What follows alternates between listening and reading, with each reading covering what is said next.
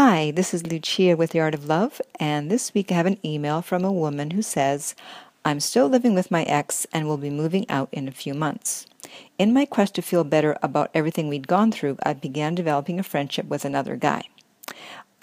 I met him through my ex, and we would see each other maybe once a month at group outings, and one day he invited me for a motorcycle ride up into the mountains and then out to breakfast. He was a gentleman. He suggested we hang out again when I was in his area. So, one evening, I was and stopped by his house for some scotch, and he kissed me. I so vaguely remember him saying he could only offer me fun right now because I still lived with his friend, but I was a bit intoxicated. Great.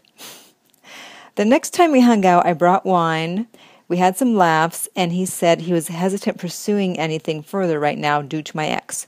But we proceeded to still get involved, which I'm assuming means have sex.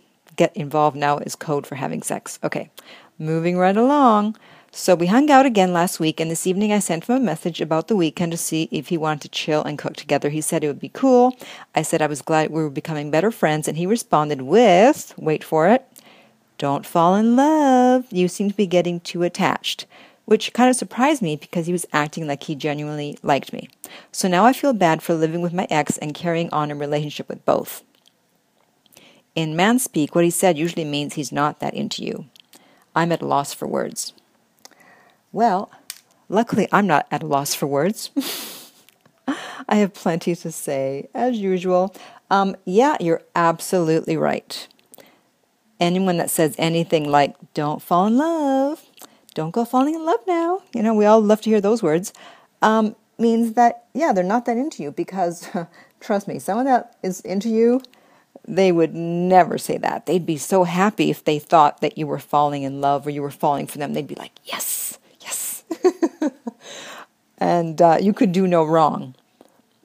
And that is not the case here. So, of course, you want to know why. It could be numerous reasons. First of all, he did try to hold you off and not, quote unquote, get involved because you are, still living with the ex and he didn't want to be in the middle. Even though you're broken up, you're still living with the ex. And so he tried to do the right thing. But after all, he's only a man. He's only made of flesh and blood and he can only take so much. And so at a certain point, you keep showing up, you're drinking. You're probably, a little looser when you're drinking, looser in terms of, both meanings, just more outgoing and the other meaning too. And so at a certain point, he just thought, forget it, who cares? Let's just go for it. And he did. And he might have some regrets about that because, again, he'd feel some loyalty to his friend. And also the fact that you did get involved before breaking up that other relationship, that wasn't really a great move either because it's best to just have a clean break and then go off with something else. But as you said in the beginning, you, in your quest to feel better, so you're using this guy as a way to feel better and you're also using the alcohol as a way to feel better. And those are just two things that don't work out, obviously, as you see, because, if you want to feel better, then, volunteer somewhere, do something for someone else, but don't drink and have sex with your ex's friend in order to feel better, because now it looks like you're not what my friend Matthew Hussey calls a high-value woman. And that might be one of the reasons why he said to you, don't fall in love with me. Because a high-value woman, they would, try to get out of their relationship with the ex as soon as possible and not be living with him any longer than they need to be. And they would wait before jumping into something else because they value their emotions and they don't want to just be jumping from one thing to another without having gotten over the previous relationship. Does that make sense? A roundabout way of saying everything. So, what to do?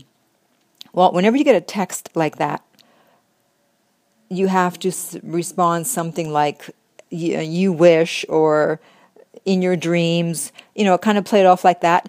And then after you say that, then you have to like totally back off. That means you don't call if you're in the area. You don't make any moves. You don't invite them over for the weekend to chill and cook together. You don't do anything. And maybe things will change as time goes by and you back off and then you are no longer living with the ex. You might be able to turn things around. But if you keep on keeping on, if you keep on doing what you're doing, it's going to backfire. It's not going to work. Okay?